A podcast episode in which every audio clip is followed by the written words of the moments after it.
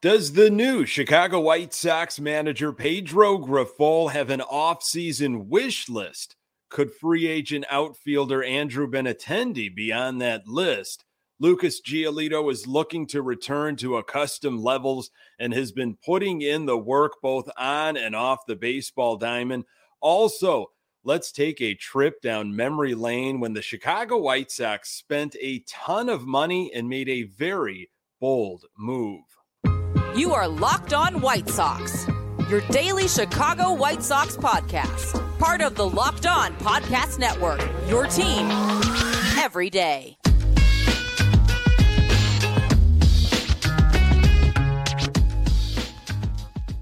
Hey, Sox fans, welcome to Locked On White Sox. Thank you for making Locked On White Sox your first listen each and every day. We're free and available on all platforms. Follow us on Twitter at Locked On Sox. Also, subscribe to our YouTube channel. Uh, just search Locked On White Sox. Hey, I'm your host, Nick Morawski, a lifelong diehard Chicago White Sox fan, recording this podcast just blocks from the ballpark in beautiful Bridgeport. Uh, you can find me on Twitter at Nick underscore GGTB. Really appreciate you letting me steal some of your time to talk off season White Sox. Locked On White Sox is part of the Locked On Podcast Network, your team every day. Uh, separated by 10 years, 2004 and 2014 were two memorable off seasons for the White Sox. Uh, there is no lockout this year to stop Lucas Giolito from working with Ethan Katz as he tries to return to form. Does Pedro Grifol uh, have a wish list this holiday season? And would the Sox front office listen? Uh, some housekeeping things here. Just a reminder uh, there is no podcast, uh, no new episode, I should say, this Friday, uh, December 16th, unless there is a major move uh, made by the White Sox that would require, of course, an emergency episode. And starting next week, uh, Monday, December 19th, Locked On White Sox will enter the off-season schedule and shift to three episodes a week instead of five. Uh, but again, if there is uh, some major news on the White Sox front, the episode number can uh, always be modified. Uh, let's go to uh, this Jim Bowden's article in The Athletic, a recent article entitled Top 25 Remaining Free Agents.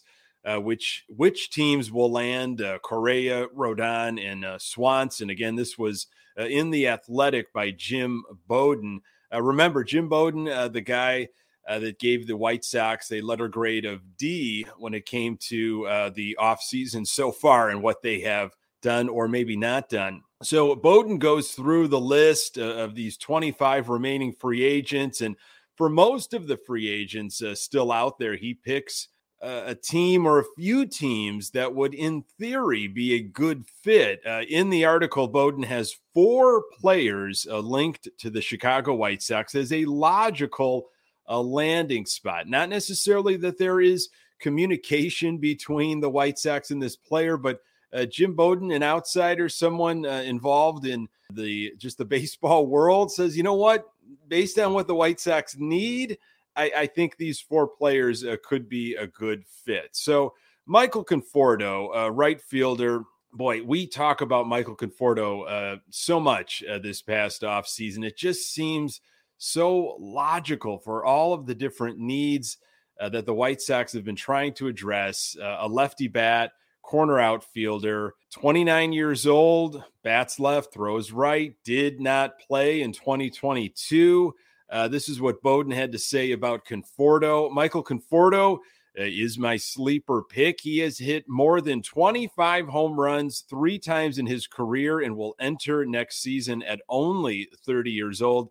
Uh, he missed the entire 2022 season after undergoing right shoulder surgery uh, but has been medically cleared. I think Conforto will be the undervalued free agent signing this offseason. The White Sox, Nationals, Marlins, Rockies, and Rays would be good fits. So Sox have company, as you will find uh, several of these names. Uh, that's that's how it's been going.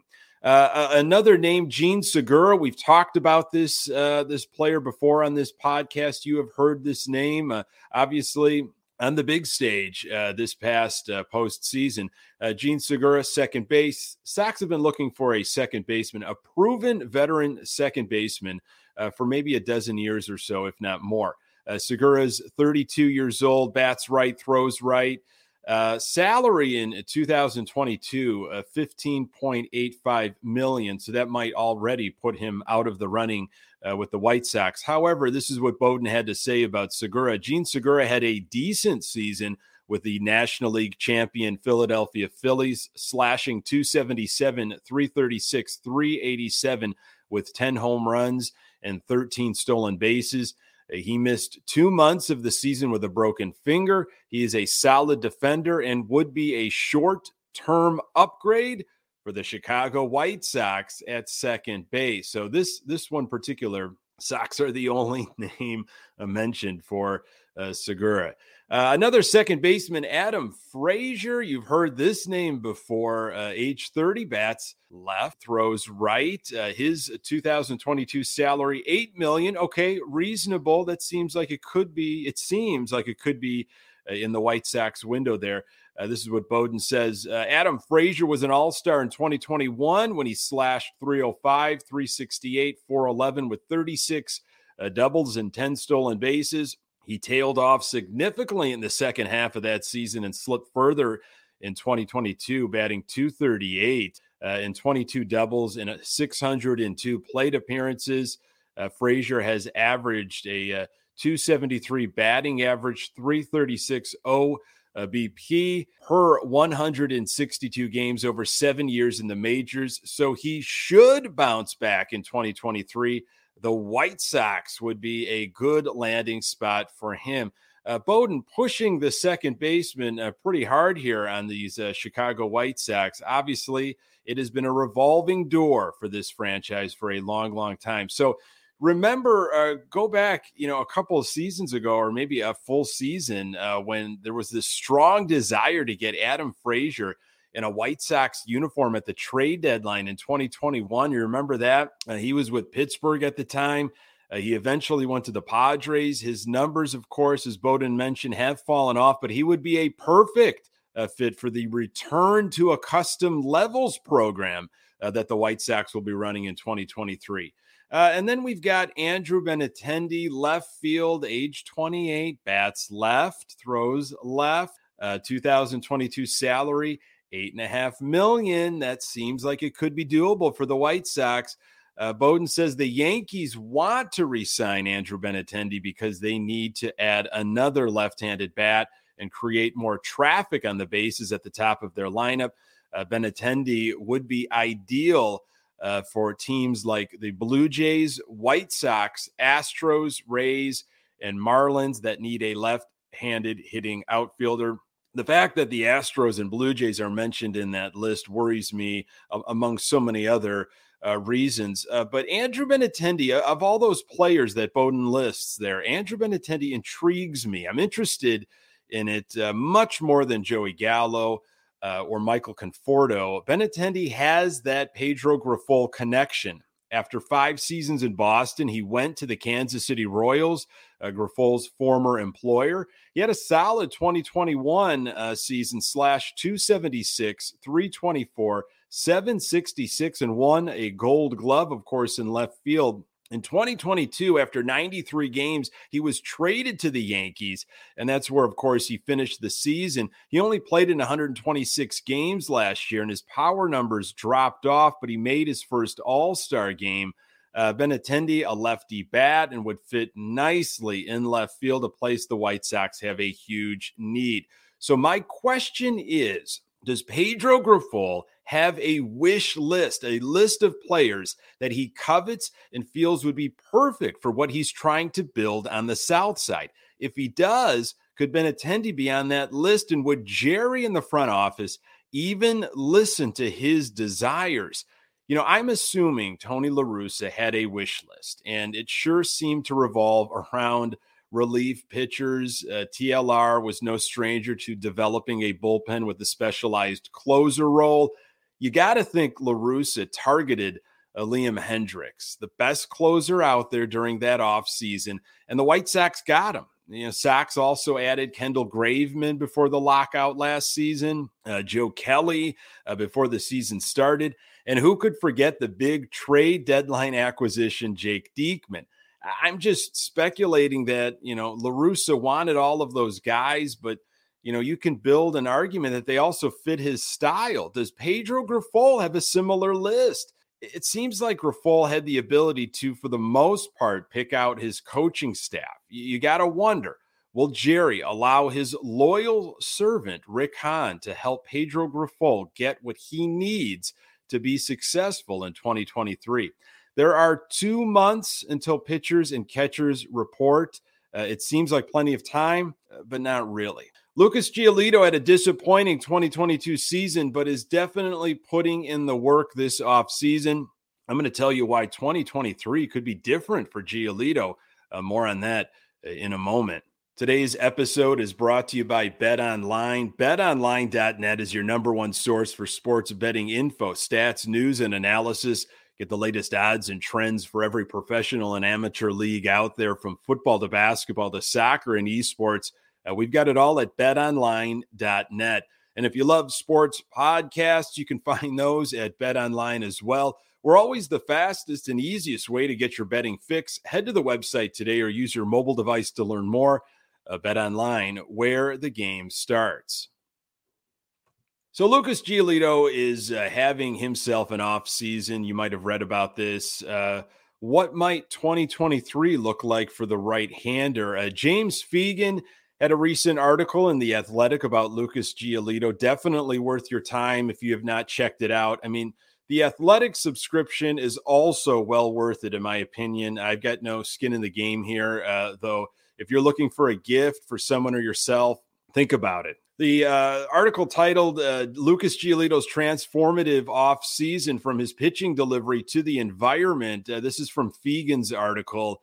Uh, when Giolito said he searched endlessly for answers in his delivery during this season's second half with pitching coaches Ethan Katz and Curt Hasler and assistant director of baseball operations Rod Larson. It's hard to implement a whole new routine and program in the middle of the season and he was just battling with what he had down the stretch. When the biomechanical readout was complete, Giolito said he and his personal team saw a host of spots in his delivery where his body was not firing correctly.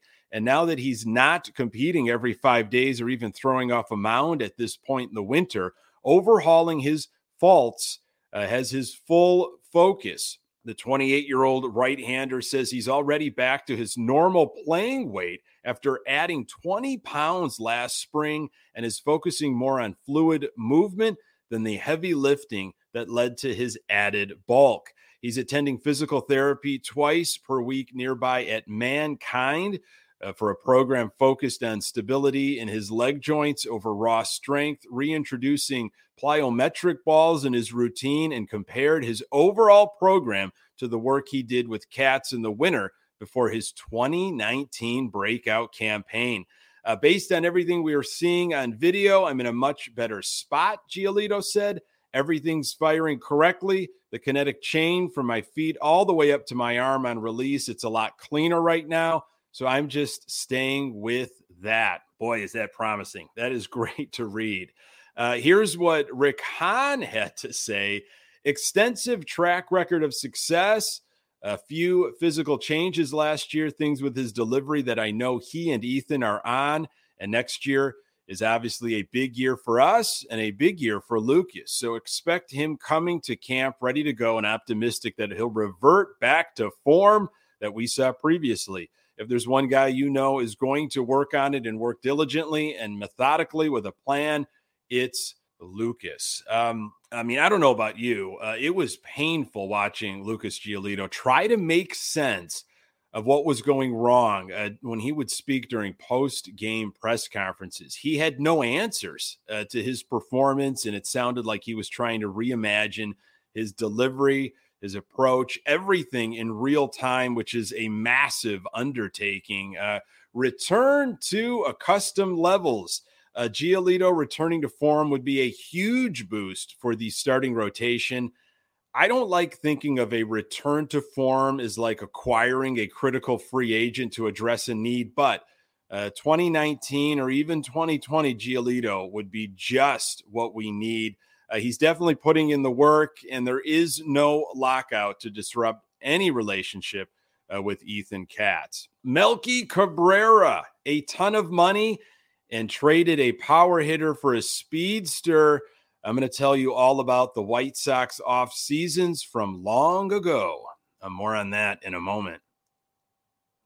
Got an anniversary of acquisitions, I guess. Uh, a lot of stuff happening uh, on these dates here. We, we really just missed it by a day here. It's the eight year anniversary. On December 13th, 2014, the Chicago White Sox signed Melky Cabrera to a three year, $42 million deal uh, in a span of three weeks, the White Sox spent $128 million and traded away uh, some talent for Jeff Samardzija. You, if you don't remember this offseason, go back, read about it, ask some folks that were around it and paying attention. Uh, it was a wild offseason uh, for the White Sox. Uh, the White Sox were aggressive, they had a plan. This is what Rick Hahn said at the beginning of the offseason in 2014. Listen, listen to this.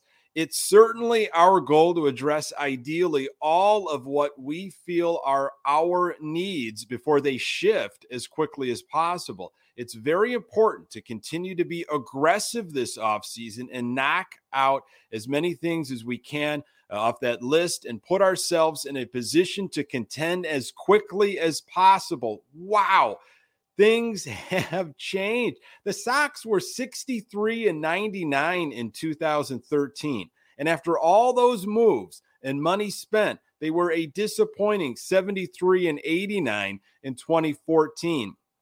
They went from finishing fifth in 2013 to finishing fourth place in 2014. So, do you think Jerry Reinsdorf still holds Rick Hahn accountable for that offseason? Maybe he uses that offseason as a reason why he doesn't expand the payroll. Uh, also, missing by one day here. We are celebrating the 18th anniversary of the Chicago White Sox acquiring Scott Podsednik and Luis Vizcaino from the Milwaukee Brewers in exchange for Carlos Lee wow, it was tough seeing Carlos Lee go. Carlos Lee had 31 home runs and 99 RBIs in 2004 for the White Sox. He played in 153 games and slashed 305, 366, and 525 with an OPS of 891. This was also the offseason where Magglio Ordonez was lost to the Detroit Tigers. On paper, it was a bizarre offseason uh, for the Sox, but Kenny Williams – put a team together that seemed to be more geared uh, toward what Ozzie Guillen wanted to do, or at least that's how I justified it uh, when this all happened. Could we see the White Sox start putting together a team geared towards what Pedro Grifol wants to do? Time, unfortunately, is slipping away. Folks, thank you so very much for making this podcast part of your daily routine. You can find the Locked On White Sox podcast absolutely everywhere you find your podcasts. Uh, we are on Twitter at Locked On Sox. You can find me on Twitter at Nick underscore GGTB. And don't forget, uh, you can subscribe to our YouTube channel. Just search Locked On White Sox.